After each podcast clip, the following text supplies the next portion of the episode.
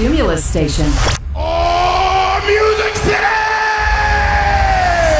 From 1045 The Zone. In Nashville, Tennessee, pal, I'm the man. This is Squared Circle Radio. Welcome to the Kevin Owens Show. The latest news and commentary on the world of professional wrestling. They make sure you ain't booty. And now, Squared Circle Radio. The face that runs the place. With your main eventers, Jason Martin, David Reed, and Brandon Haggerty. Well, hello there.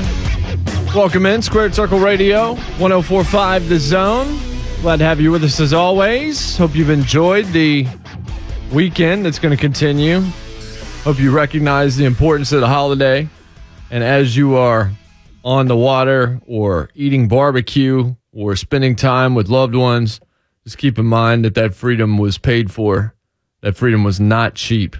And we enjoy that freedom in a way that a lot of other nations don't, including one that Vince McMahon feels the need to continue to take tens of millions of dollars from. Isn't that this Friday? It's the 7th of June. Okay, so it's the next Friday? Yes. Yeah, this upcoming weekend, we've got a takeover. Oh, that's right. I've got to take over. I'll be in Los Angeles, taking over LA.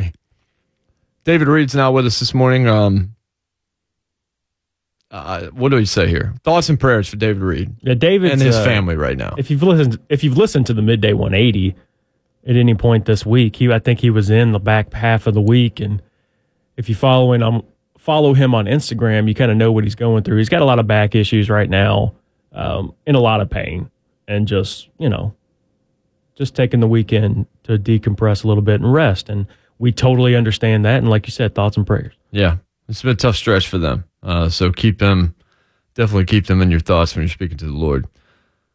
We will talk about Money in the Bank. We'll talk about a lot of things going on in the pro wrestling industry, but something happened last night. Something happened all weekend long in Las Vegas. Double or Nothing, Starcast 2, and it ended with a bang last night.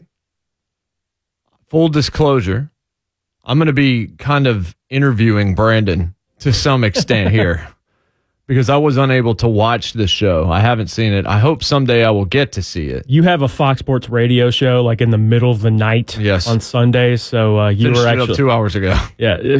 So you're not only are you very tired right now, but you haven't seen the show because you were watching and following everything else around sports because you had to prepare for a three hour national radio show. Indeed. So the one thing that I have seen, at least bits and pieces of, I've seen two minutes of the end of Double or Nothing, which didn't surprise me in the least. I know some people thought, well, he's doing a movie, he's not going to be there, right? Just like Ronda Rousey was doing a movie last year at the Royal Rumble and clearly wasn't going to show up. Well, Dean Ambrose has reemerged. Jon Moxley Indeed. uh, is now a part of All Elite. Uh, he is all in, uh, pun intended there. Um, and that was the perfect way to end this night because I got to say, uh, the finish to Omega and Jericho, and just a blanket spoiler alert for the next like two segments here on this show. I thought the the finish uh, to Omega Jericho was flat.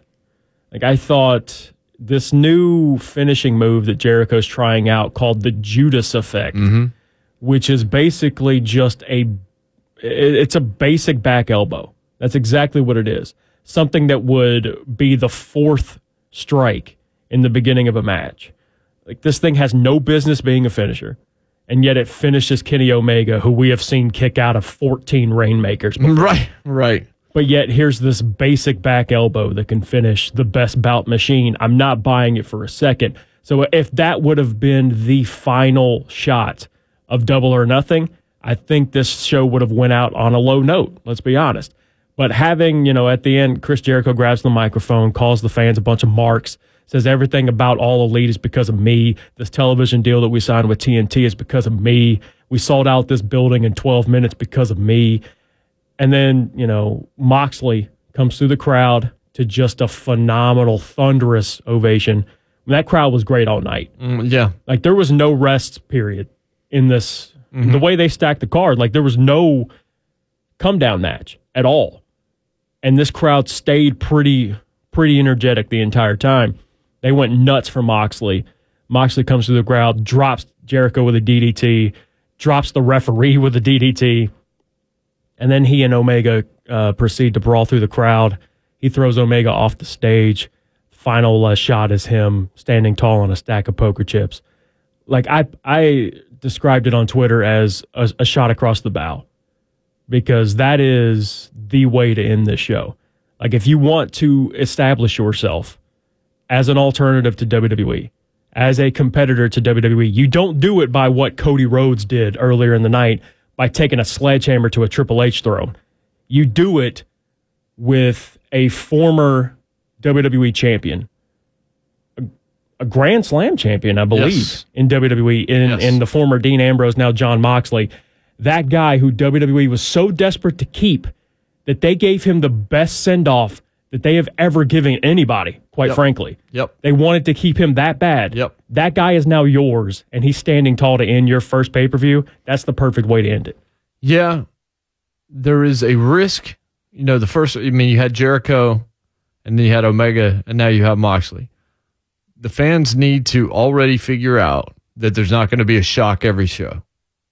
That's one thing that TNA slash Impact did to its detriment is they tried to do that over and over again. You can only do it so many times. There's only so many rabbits you can pull out of the hat. This is a big one this is the way you should end this show because, and I heard this described this way a couple of times this week, is that this was sort of a preseason game in certain respects, in that In the commentary booth, it definitely was. just that, look, they're going away until October. And Well, actually, um, August, August thirty first, all out in Chicago. okay. That's Labor Day weekend. Okay. Well, they're going away for a couple months, but they're not on TV. Like Well, generally speaking, they're right. not on TV No, till you're- October. you're that's what I- absolutely that's the correct only thing. I care about at this point. It's like, so what they needed to do was this is the first show that had AEW's name on it. All in was they didn't have a name. There was no All Elite Wrestling. There was nothing. There was was Cody and Young Bucks Cody putting Young together Bucks. a show. And so this was the first one with the logo on it. This is the first one with the branding behind it. And now they have the TNT uh, deal, and they've got Marv Albert saying Jericho on. Come on, Marv. You probably you were around on in NBA circles when Jericho was on WCW, son. Well, what's worse about it is Jericho's not something you should look at Yeah. and not already know how to pronounce when you first Yeah. look at it. Jericho is not like a strange spelling. It's not like a word that you've never Nope. seen before. That's one that that's one you probably should get right. But CBS had an entire show called Jericho Exactly. for a couple seasons. precisely, it's in the Bible. Like there's there's many Exactly. many instances in which Jericho could be used properly, not Jericho, as if he's playing for the Golden State Warriors. That's not Jonas Jerebko. Exactly. So this was in like a dress rehearsal kind of show where you want to draw hype, but then you're going to go away for a handful of months. And so the way you end this is to say, "Oh, by the way, when we come back, this dude's here."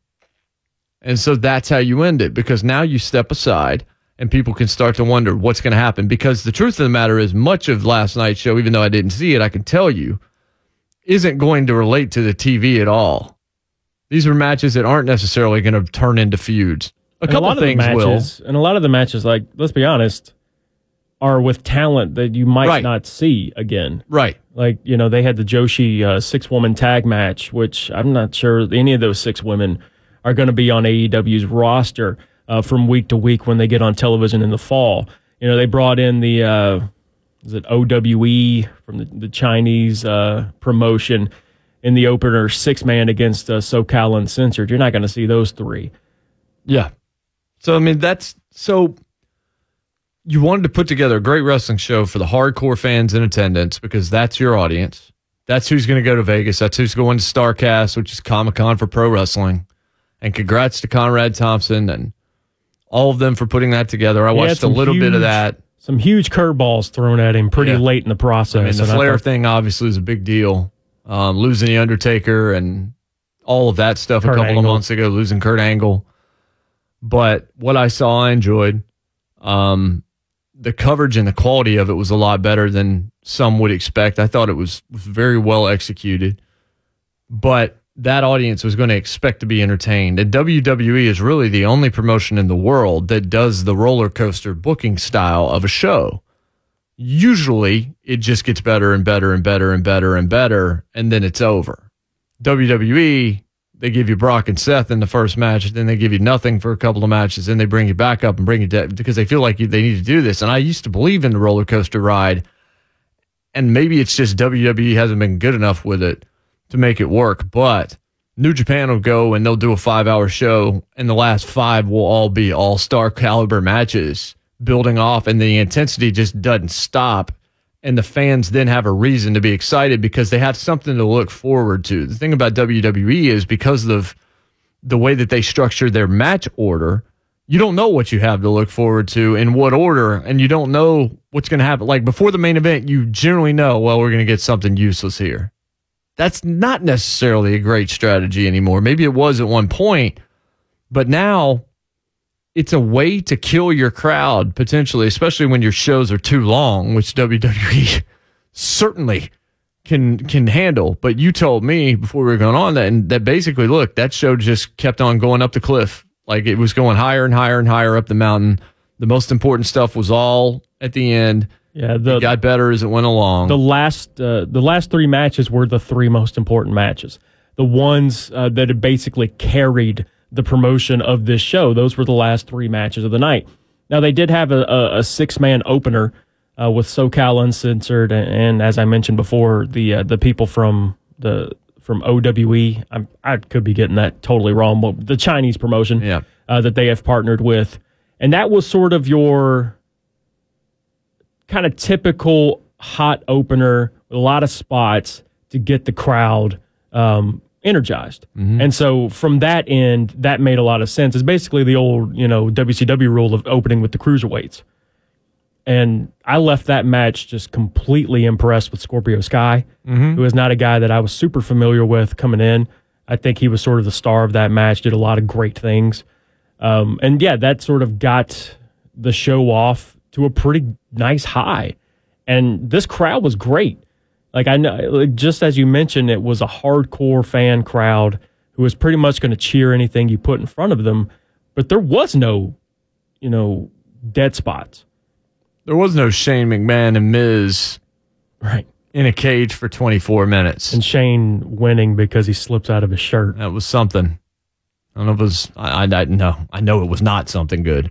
When we come back, I will continue to uh, ask Brendan what he thought, what some of the best stuff was last night. Then we need to start looking at some of the stuff that maybe didn't work and what this does to the wrestling landscape. And guess what? There's a 24 7 championship in WWE to It discuss. looks like a diner sign. It looks awful. It looks absolutely dreadful. So we'll talk about that. We'll talk about Saudi Arabia. A lot of respect going to Kevin Owens that we're going to talk about on this show. A lot to get to. Stick with us. You can tweet us at Zone Wrestling. We'll be right back.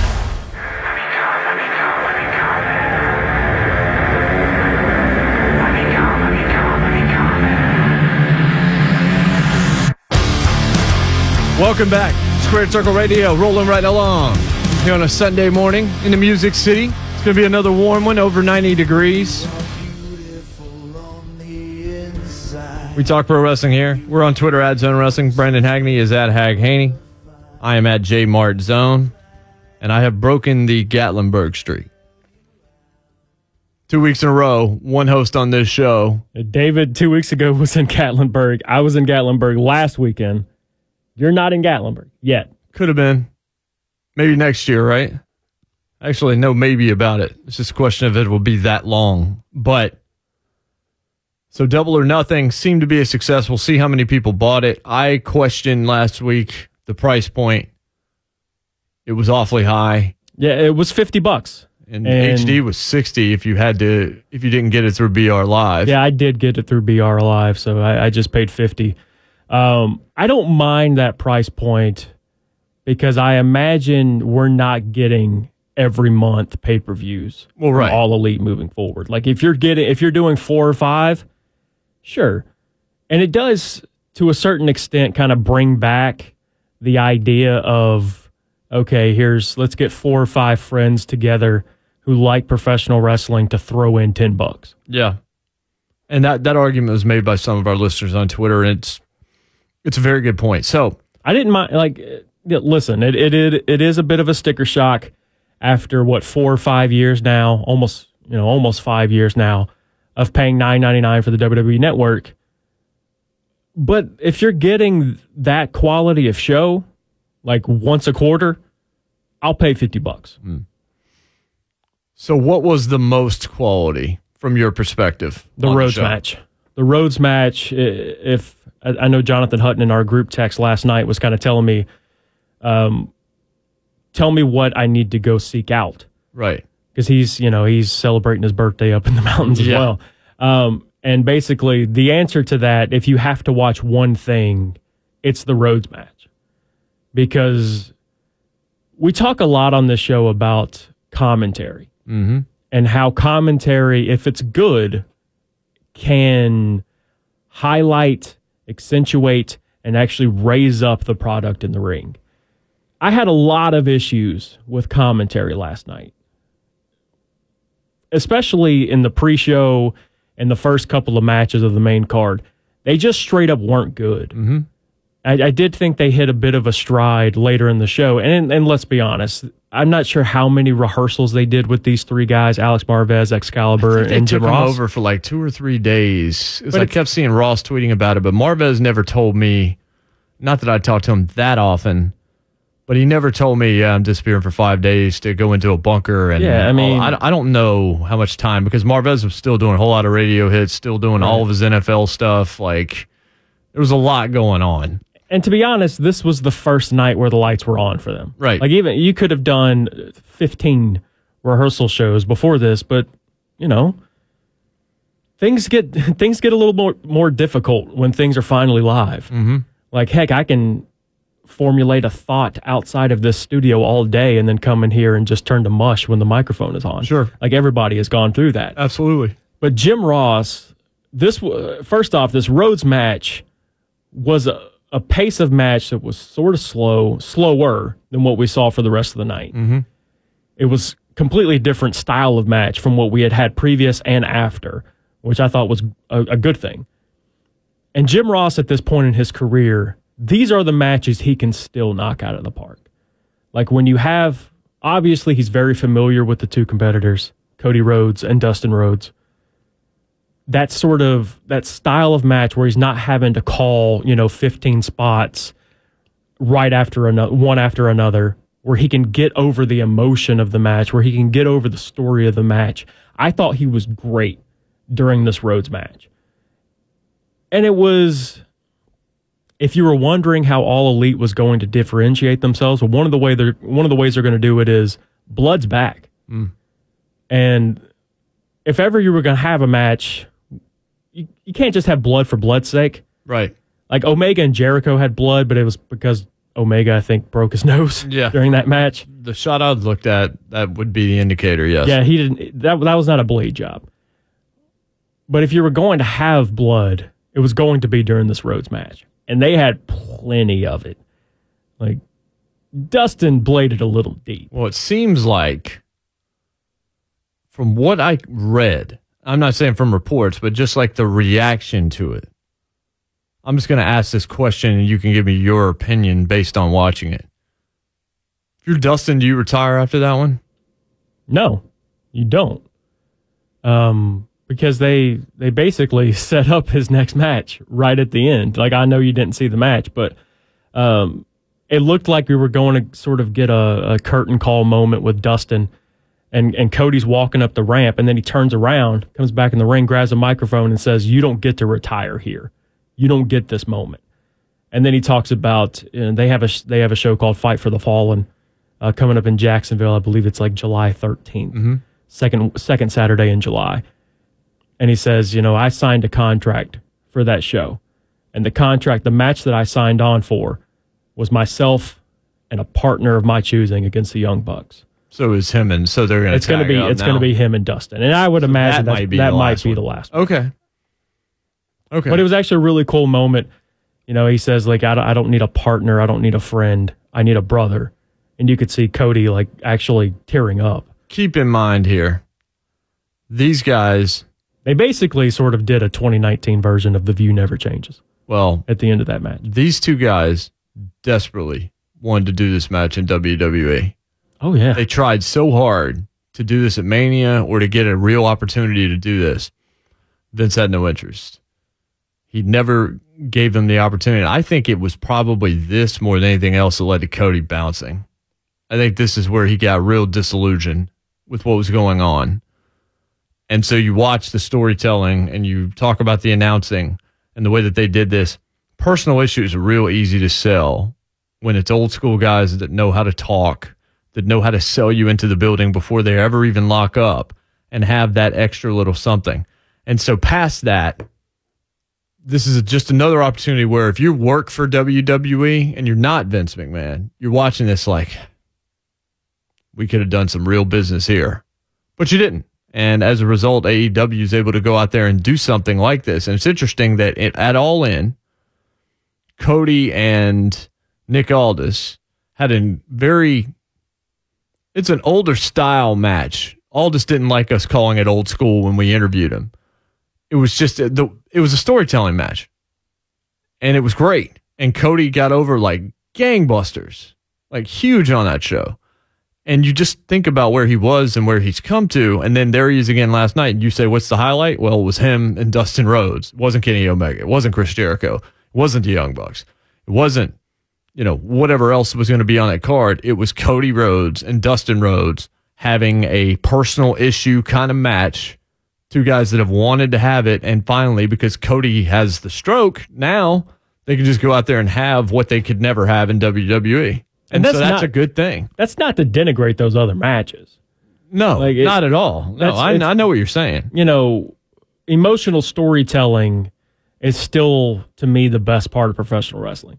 Like, we could talk about all day about, you know, moves and spots and that kind of thing. But, you know, at the end of the day, at least for me as a fan, what would get me into the building more so than anything is going to be good storytelling. Mm-hmm.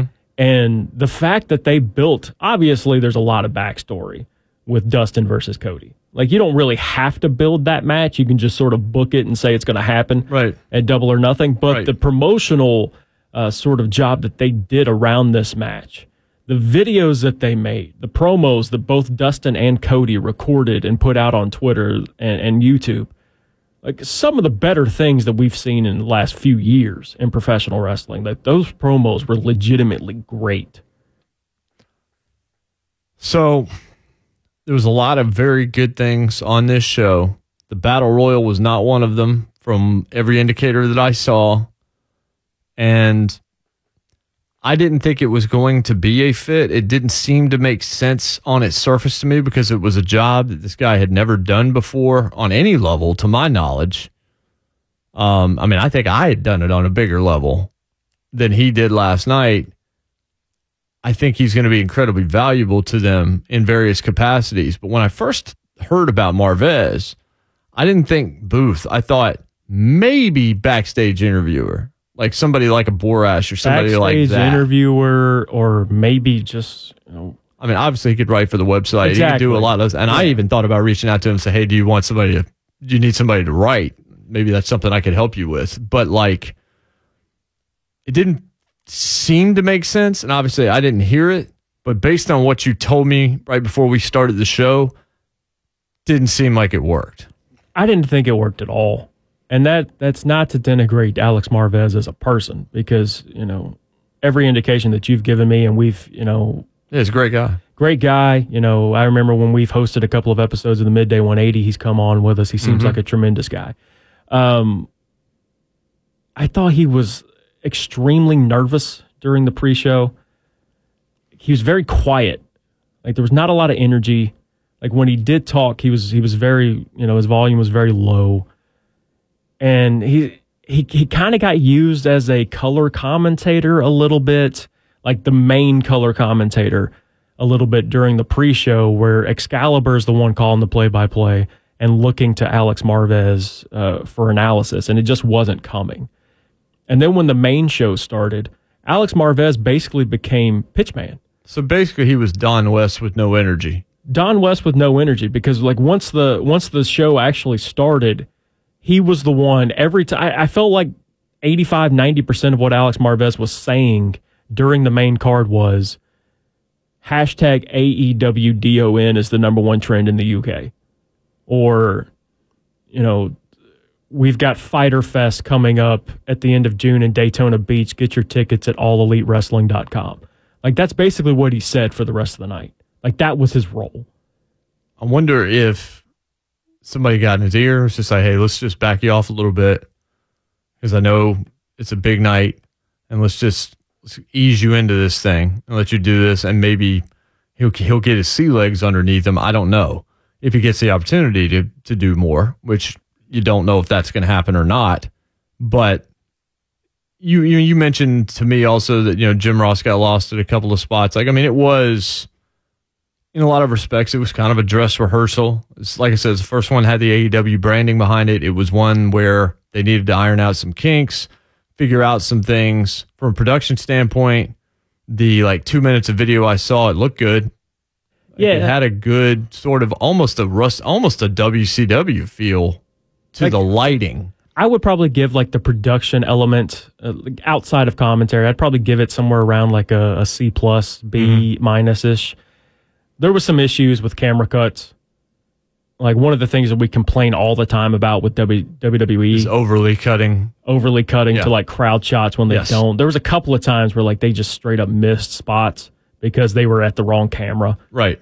And I mean, once again, for the, for the people in the production truck, it's their first night too. And so I don't think we can really like straight up judge what this production is going to look like off of one night. But overall, yeah, look, it was lit pretty well. They had the old uh, TNA Impact entrance tunnels on the stage, which uh, was an interesting choice. Yeah, I don't know if I would have done that. I don't think I'd want to connote anything that reminded. I mean, I don't think it act. It didn't take away from you what don't was need happening. a tunnel. Yeah, you probably don't need a tunnel. You don't need it. But You know what else you don't need? 24 7 title. yeah, We'll talk about that. We'll talk about Money in the Bank. We'll see if there's more that needs to be cleaned up about AEW, which of course is going to become a major topic on this show, especially as television approaches and more things happen. And there'll be things I'm sure that will come out of this show that we'll talk about in the coming weeks as well. Tweet us at Zone Wrestling. We'll be right back.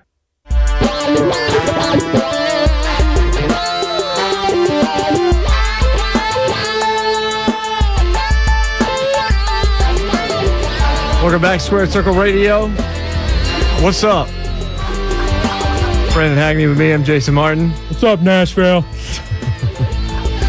David Reed, convalescent. We're with you, buddy. R Truth took a little bit last night on Twitter. I saw that exchange. It was brief. Look, 24 7 title, we're about to rip it because it deserves to be ripped based on the way it was unveiled. But what we will never do on this program, and what you should never do as a pro wrestling fan, is speak ill of the name of Ron Killings as it relates to pro wrestling. Because one, he's good in the ring. Two, he has had an amazingly long career. Three, he does whatever they tell him to do to the best of his ability every time. This is a or he can make bad stuff entertaining. That's exactly what I was about to say. This guy has made a career over the last eh, six, seven years, especially, of making chicken salad out of chicken bleat. Yeah. And so now he's doing it again. And of course, they put it on him because they know he can actually carry this. So the 24 7 title, the same week as AEW does this thing. And man, AEW might be my last hope, especially with Saudi Arabia and all of this nonsense that we'll talk about here in just a second. AEW might be my last hope to still like be a wrestling fan in a couple of years or to care at all of what's going on. But the 24/7 title Foley unveils it. Doesn't call it the hardcore title. It's not that old belt which I think people might have liked a little bit better. This thing looks like it came out of a Cracker Jack box. It you're right. It looks like an old diner sign. It kind of does. It looks terrible. And the most amazing thing about it is it wasn't one, it was whoever could get to the ring and get it first. It was reverse battle royal from TNA happening right in front of us on Raw. And so Titus O'Neil got it, and then Bobby Roode rolled him up on the top. Pardon me, Robert Roode rolled him up on the top of the ramp, and then Robert Roode lost it to R Truth. There was no possible way to make this less important than by the names of the people that came out trying to get it. And in the back, at one point, Robert Roode walked past Baron Corbin and Bobby Lashley in the back. And he like kind of recoils back because he's afraid that one of them's going to go after him. Neither one of them made a move towards the champion in a 24 7 title. Corbin and Lashley are above this title. If you are competing for this title, You mean nothing. that means they have nothing for you. You That's mean- what the title is. We ain't got nothing for you, bruh. That's what the title should be called. You mean less than Baron Corbin. Zero creative. which is a, a very not great place to be. Um, at the same time, yeah, like R Truth is the perfect person to have this championship on, and I know he's probably going to lose it soon, and I'm going to be sad when he does because that is the only thing that's keeping this even remotely entertaining, uh, even remotely intriguing, is because like R Truth is carrying that load right now. Now, if they did the DDT thing, the DDT Pro, and like a referee held it, yeah, like the so, and uh, a cat, a cat won it because it fell asleep, or the guy fell asleep and the cat fell asleep on the guy, and then a referee just magically appeared and counted three, Yeah, like and a the cat heavy- was the champion. the heavy metalweight championship or whatever Yeah. it's called over in DDT in Japan, uh, where I think a ladder has held that championship before. It's been it's It's- been one in a dream. It's changed hands in a dream. Yeah. Like, I don't ever see WWE going that goofy, but they probably should because, you know, I think even like professional wrestler writer uh, Brandon Stroud of Uproxx was a DDT champion. oh, really? Yes. He actually posted the video uh, once this uh, this championship was unveiled on Monday, and he was like, "This reminds me that I'm a former, you know, heavy metal weight champion in DDT." Wow. I mean, if you're gonna do something this dumb, it should be as preposterous as humanly possible. Well, and and the way that this thing came about, if you believe the reporting surrounding it, is a pretty ridiculous place too. Like basically, USA is spitballing ideas to Vince McMahon to try to get ratings up, and this was the least terrible idea they had. And Vince Can we please see the rest of the list? because Vin, I mean, Vince McMahon apparently thought that he could not just ignore them because they're not they're not in a great place No, ratings they're- no, they're wise right now. No, they are they're not. not exactly in a position to be ignoring what their network that's paying them hundreds of millions of dollars says to them. This twenty four seven championship was an idea born uh, from USA, and it was the least terrible of their ideas. Did you hear Foley describe it as hour number three? Every Monday is Well, now going to be raw. It's the twenty four seven championship. Well, that's the thing. Like, I don't I don't know what he really meant by that comment. Is that when they're going to show all the footage of it? Well, like hour three is supposed to now be the raw, the Yeah. rawest of the hour. Well, I mean, and like right, right. as he says that, they dimmed the lights slightly yes. and they in the arena. and the screen no longer showed like it wasn't a camera shot. It was just the word raw, so, So everything looked darker. so that's supposed to differentiate uh, hour three of Raw from the first two hours. Like this, like that's this is what's going to get people tuning in to the third hour of Raw instead of the mass exodus that we see each and every week on Monday nights. The twenty four seven championship and slightly dimming the lights. Yeah, they're in trouble, man. They're in so much trouble. And so what's amazing is Sunday's Money in the Bank show actually was pretty good. I liked a lot of that show. Best main roster match of the year by far with AJ and Seth, I think. I think it was better than Kofi and Daniel Bryan. Um, with no disrespect to that match at all. I thought that the men's Money in the Bank match was really entertaining. And I thought the women's Money in the Bank match was better than expected. The Bayley cash in really worked crowd was totally behind her. So I mean, a lot of that show clicked. Samoa Joe and Rey got cut off because Samoa Joe's nose got broken and they didn't know what else to do, so they went home and didn't do it very well with the official. But the Brock Lesnar deal at the end of the show, as it happened, I was like, cool, that's a nice surprise. I, I didn't see it coming. and we got him with the boombox with the Money in the Bank That briefcase. the that was next day. legitimately good. I love it. I've got that saved on my phone probably forever. But then I started to think about it. Uh, And within about an hour of actually watching the show, I, I realized that was terrible because it has nothing to do with all the guys that took the risks. None of them won. I mean, it's a work, whatever. We saw what they did. It's not like the stuff they did just goes away. The problem is Brock was going to get this shot in Saudi Arabia anyway. He already had the date. Like it was already set. It was going to be him and Seth. It's been known for it's been known inside for about 7 8 weeks at least. And so you're putting it on the briefcase and tomorrow night on television he's just going to come out and challenge Seth for whatever, Super Showdown in Jeddah. And so within 2 weeks of Money in the Bank, there are zero briefcases left.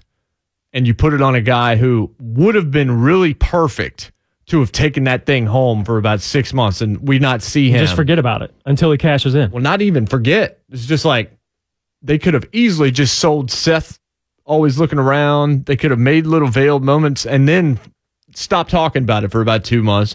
And he could have shown up at SummerSlam or Survivor Series. Heyman could show up and tease it every once. They could have had so much fun with it Which because they did on Tuesday with Kofi. Right.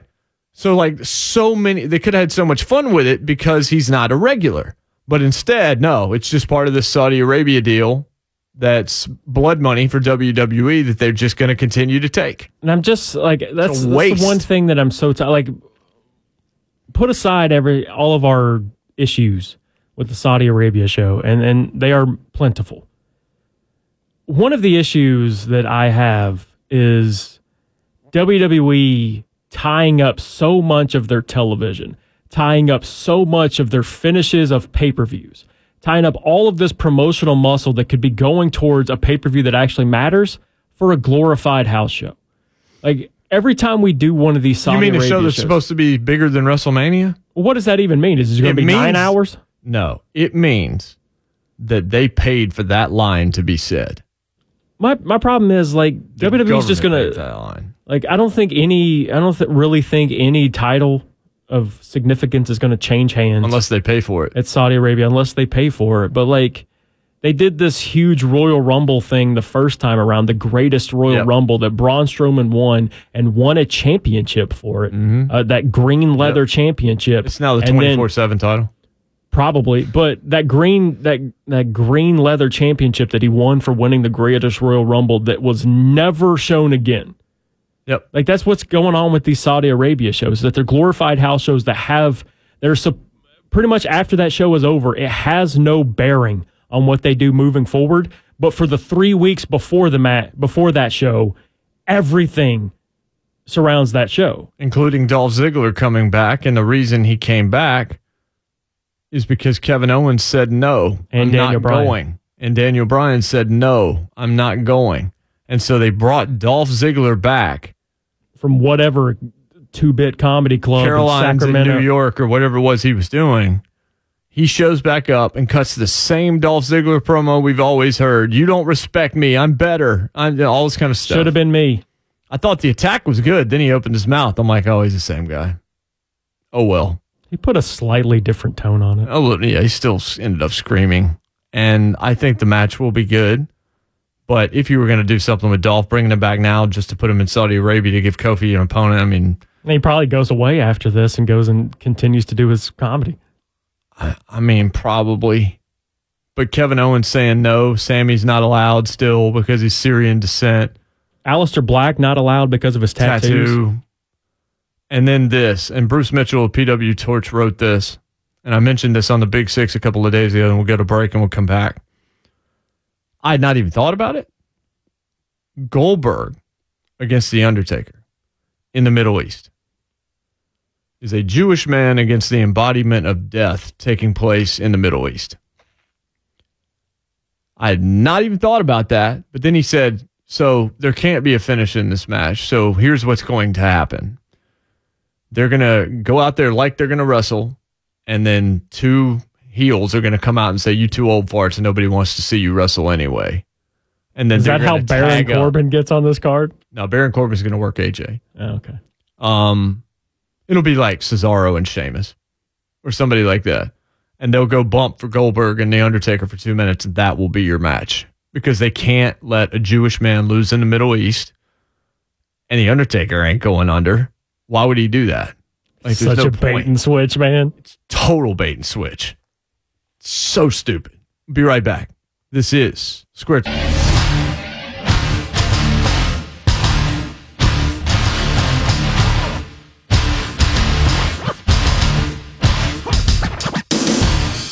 Squared Circle Radio finishing up here on this Sunday morning. Almost June, not quite June. Feels like June though. Feels David- like August. It does. David Reed back next week. Brendan Hagney with me. I'm Jason Martin. I'll be out next week. NXT Takeover in that hotbed of pro wrestling, Bridgeport, Connecticut. Ugh. Thought it was going to be Atlanta. in Atlanta. Could have been in Atlanta. Not that you would be there. Yeah, that's a good point. Be in LA, but I That's would right. have been. Five matches on the card. That's refreshing. Every time you see it, it's refreshing. Matt Riddle and Roderick Strong will tear the house down. You can just go ahead and pencil that one in. Velveteen Dream versus Tyler Breeze for the NXT North American Championship. I bet Tyler Breeze will not have had more fun in a wrestling ring in years. Since the last time he was in an NXT Exactly ring? right. Since he had that match at Takeover Brooklyn against Jushin Thunder Liger. Oney Lorcan and Danny Burch versus the Street Profits. That's Angelo Dawkins and Montez Ford versus Kyle O'Reilly and Bobby Fish, the Undisputed Era, versus the Forgotten Sons, Wesley Blake and Steve Cutler in a ladder match for the vacant NXT Tag Team Championship. That's going to be a great match because you put that many talented guys in a ring with a ladder. It's going to be really good. The problem is I have zero clue who's going to win that because obviously the most two important, the two most important guys in that match are o- O'Reilly and Fish. yeah. But they've been tag champions before, and we're sort of running with this uh, future um, breakup thing with the Undisputed Era. I don't think they win. I, I'm just not super sure who does. Lorcan and Burch? I can honestly see it being the Street Profit. Well, maybe. Could be. Anyone but the Forgotten Sons Shayna Baszler and Io Shirai should be good. should be. Yep. be a time you could take the title off of Shayna Baszler, but if you're not going to move her up, probably keep it on her until she leaves. Uh, and then Gargano and Cole again. And so the over under on kickouts in this match It's going to be is in the hundreds. set set that at 99 and a half. Um, taking the I'm over. not really sure why you would do this match coming off of a two out of three falls match at uh, Takeover New York, WrestleMania weekend. Yeah. Like it feels like you would have flip flopped that a bit. Yeah. Like you, a two out of three falls match is sort of a blow off match. To continue that within just a singles match, It's almost like they thought later. Gargano was going up and Vince changed his mind. And that was going to be And like maybe the that's end. the case, but yeah. I mean, it's possible at least. But those are five matches. I'm sure all of that show will be good. It'll be two hours and 40 minutes or so. It'll be exactly what takeover shows are, except it'll be in Bridgeport, Connecticut. It'll be two uh, weekends in a row where you feel good about being a professional wrestling fan. Yeah, and that that can that can certainly be a fleeting thing these days. Last night was all about double or nothing. It was about AEW trying to make a statement, and the statement was Jon Moxley. There's no question about that. Everything else on that card knew it. They knew they had to deliver. I always thought Moxley was going to be there. I had heard reports, maybe not, and then there was some. Then there was some thought, and maybe there is some truth to the idea of this that maybe you have him show up on your first TV as opposed to on this show. But if he shows up now, people will know he's going to be on the first TV. And so you can go ahead and plan for all of that. Those that thought CM Punk was going to be there, he was not. But He- doesn't yeah, mean was that he doing- might not be. But he was doing MMA commentary, I believe. He was doing MMA commentary, and quite frankly, it wouldn't be the worst idea in the world. Like if CM Punk doesn't want to work anymore, he doesn't want to be a professional wrestler anymore. commentator for Offer him a AEW. commentator job. he would be. He would be all time great at that. I think. He's al- he already had a bit of a run Yeah, in WWE. he was. A, Uh, he was fantastic at that. he was doing the NXT shows, I think, with uh, crap, I forgot the guy's name. Who's who's the guy that went from uh, WWE to TNA? Borash? No, that was the other way around. Yeah. We were there when you saw him in TNA. I'm not sure. Guy that we're not Josh Matthews. Oh, right. Um, he did a uh, he did a stint as NXT commentator back when NXT was a competition show with Josh Matthews and was actually very entertaining at it. so how do you go from double or nothing watching that last night to being excited for Raw and SmackDown this week? Well, I mean, I'm never I'm not really excited for Raw or SmackDown pretty much any week. So I mean, I don't know that the feeling changes. It was not a bad week for wrestling when it comes to Money in the Bank was a solid show. TV was not very good. SmackDown's okay. Raw was not very good, I didn't think. And then Double or Nothing, it seemed like that was a successful way to finish the week. And if you didn't see Starrcast, there's a lot there to watch. And it's again, Conrad deserves a lot of credit. I don't know how, but now they're doing an Arn Anderson podcast starting this summer. I don't know how Conrad can continue. Like, there's only so many days in the week. We Like, already have four point- of them releasing a week. Like what ca- what uh, what material are we covering with Arn Anderson? I would assume sort of Cover all of it. I mean, he's he would be great. I mean, all the stuff he's done as an agent and how long he's been there. well, right. Isn't that kind of what you're doing with Jim Ross? Yeah, but you also have being as part of the Horsemen. Those stories are huge as well. We will continue to talk pro wrestling.